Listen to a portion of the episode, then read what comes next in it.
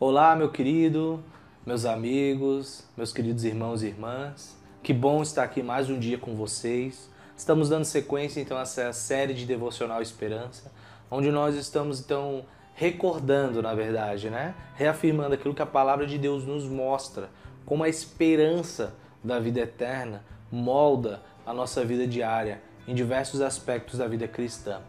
E hoje eu gostaria então de ler um texto que está lá na carta de Paulo aos Colossenses, no capítulo 1, dos versos 3 a 6.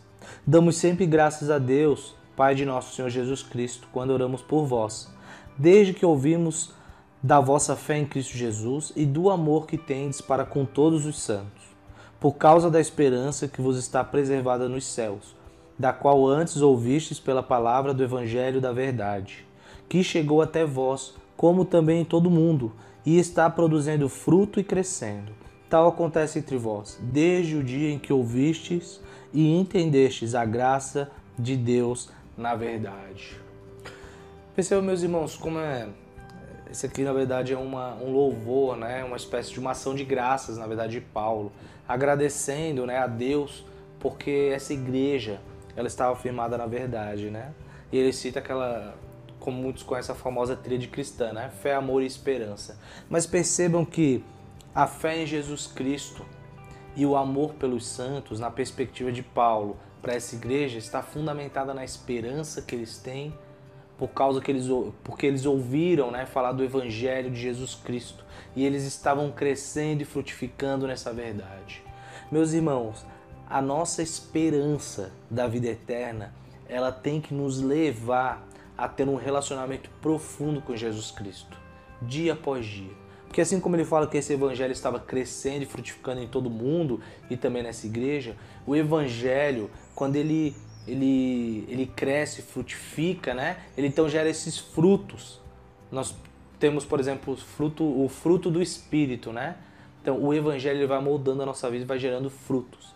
E o evangelho na nossa vida, quando ele vai nos moldando, é baseado no nosso relacionamento pessoal com Jesus Cristo, que é nosso Senhor e Salvador.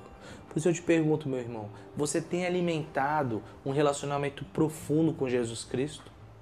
A esperança da vida eterna, daquilo que o próprio Cristo conquistou na cruz, todas as bênçãos que nós temos por causa da cruz, da sua morte, vida e ressurreição, tem moldado o seu dia a dia e tem feito com que você se aproxime de Jesus Cristo?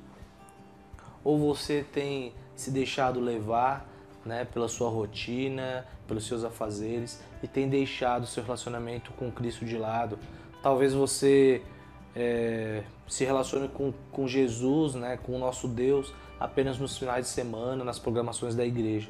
Mas a verdade é quando o Evangelho nos alcança, meu irmão, ele vai crescendo e frutificando. E nós vamos nos aproximando de Jesus através de um relacionamento pessoal com Ele. Lembro que em João 17, Jesus fala que a vida eterna é conhecer Ele e o Pai como o único Deus vivo e verdadeiro.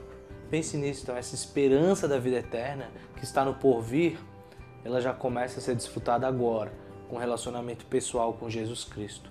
Invista nisso, meu irmão. Alimente a sua alma, alimente a sua família através de um relacionamento com Jesus Cristo. Deus te abençoe e um grande abraço.